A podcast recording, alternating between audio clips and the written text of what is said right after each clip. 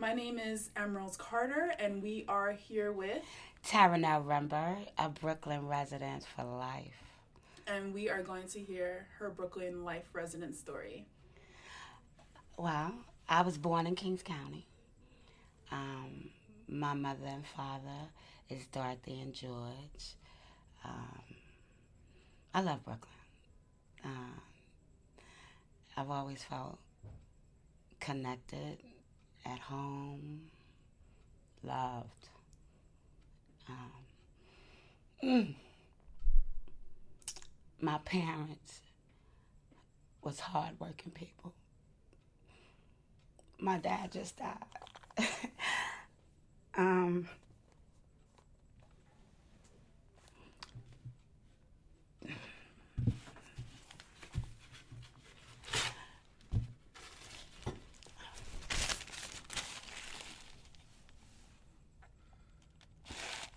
no, no disrespect. Um,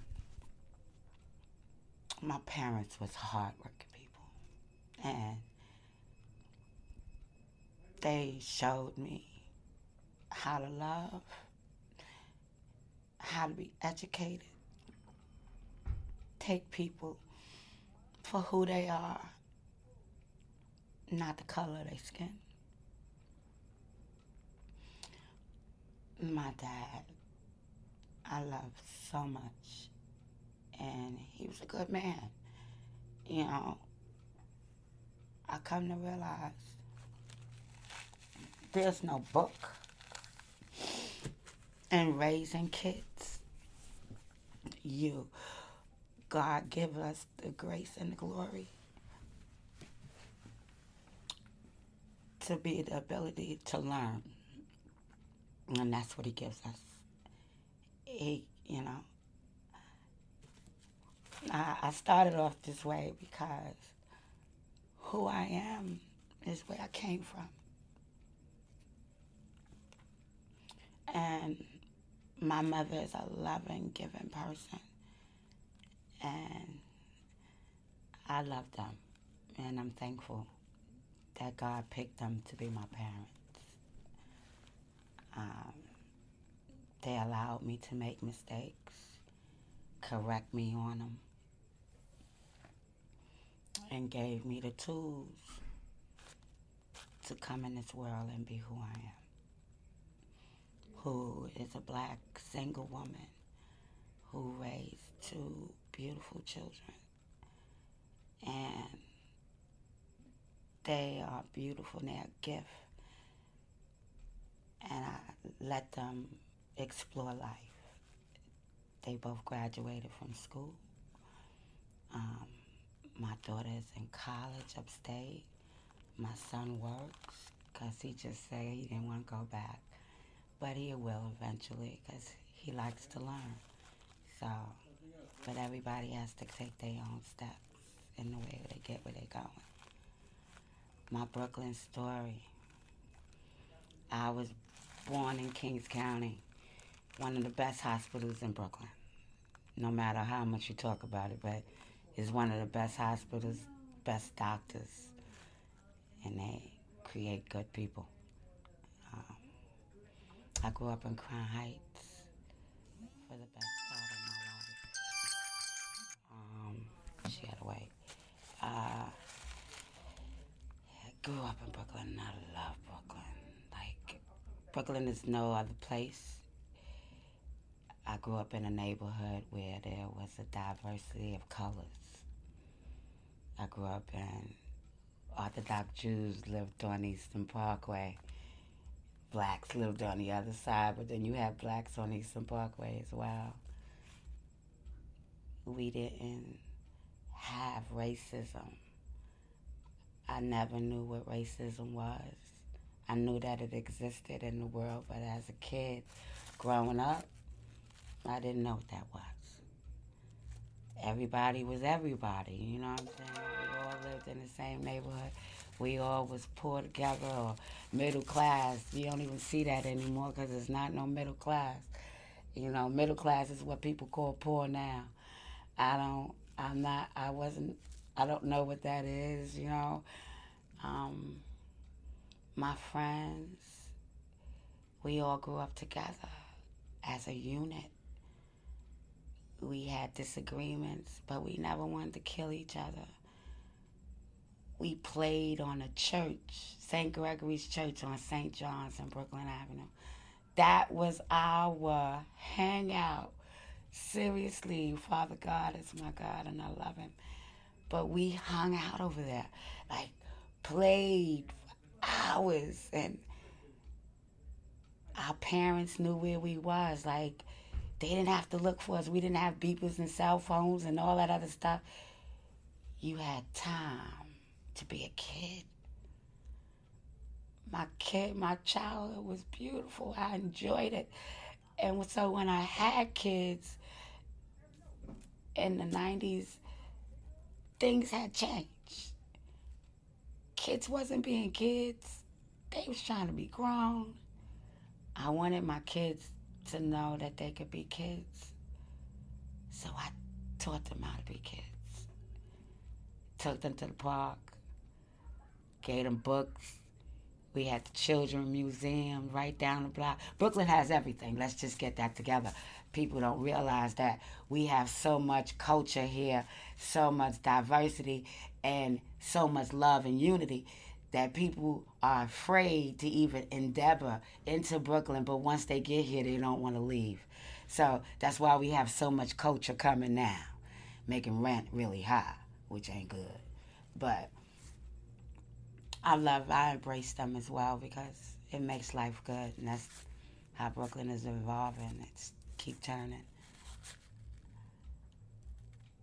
I grew up with my brother and my sister in a household which sounds crazy because I, I grew up with my mother and my father my whole life. They was married, they was working people. No, they wasn't on welfare. You know what I'm saying? None of that. They they went they graduated from school. My father, you know, my father was a black Negro League baseball player. He was one of the first one of the first three black men who played in Ebbets Field for the Brooklyn Dodgers you know, and you wouldn't know that by looking at me. I um Wallace D. Muhammad is is was is a family friend. Was my my cousins are Muslims, and, and we used to go to the mosque and you know, Muhammad Ali. When he he he he just died and it brought back so many memories. You understand what I'm saying to you? Of what was going on. When he turned his name and he turned 125th Street into the Muslim, you know, blacks took over in a positive way that day. And he stood there and announced that his name was Muhammad Ali. And no more would he answer to Cassius Clay. And he united black people that day even whether you was in full garment like my cousins, Donna, Selena, Cynthia, Michael, they was in full garment. And I was just normal in my normal clothes, you know. But I remember that. Pause that for one second, please. Muhammad Ali just died the other day. And it brought back so many memories.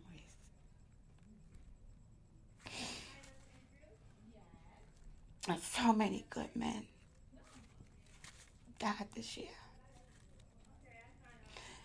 That was a that did it was a lot in my life.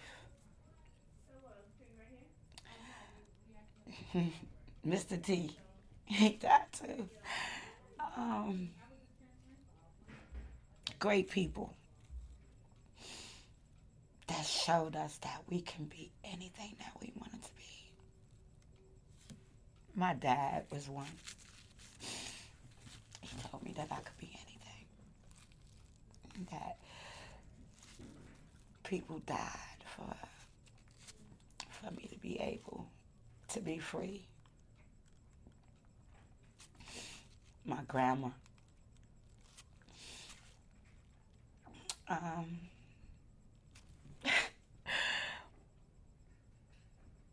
I'm so sorry. Thinking about Brooklyn. So much love.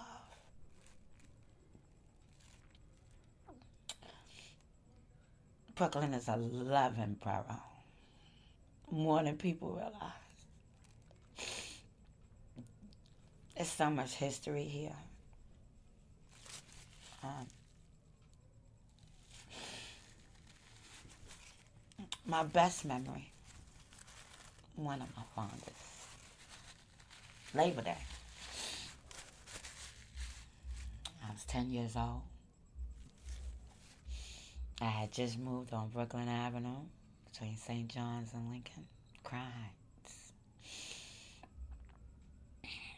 July 4th.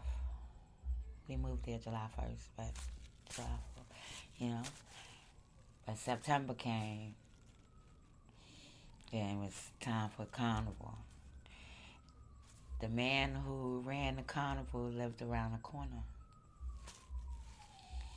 And they used to have um, like a celebration at the Brooklyn Museum on Eastern Parkway in Washington and he gave us tickets to go.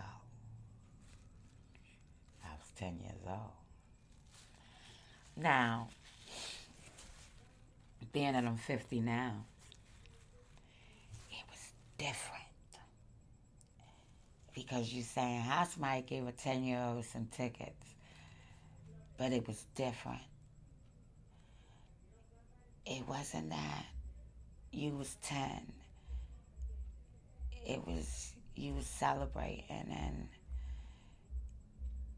I got you could say your parents didn't worry about people trying to hurt you. you. Uh, that's the best way I can look at it. You you didn't think that your kid was going outside and that you wouldn't see them, you know? It, it wasn't like that. When they say a village raised you, my neighborhood was that village.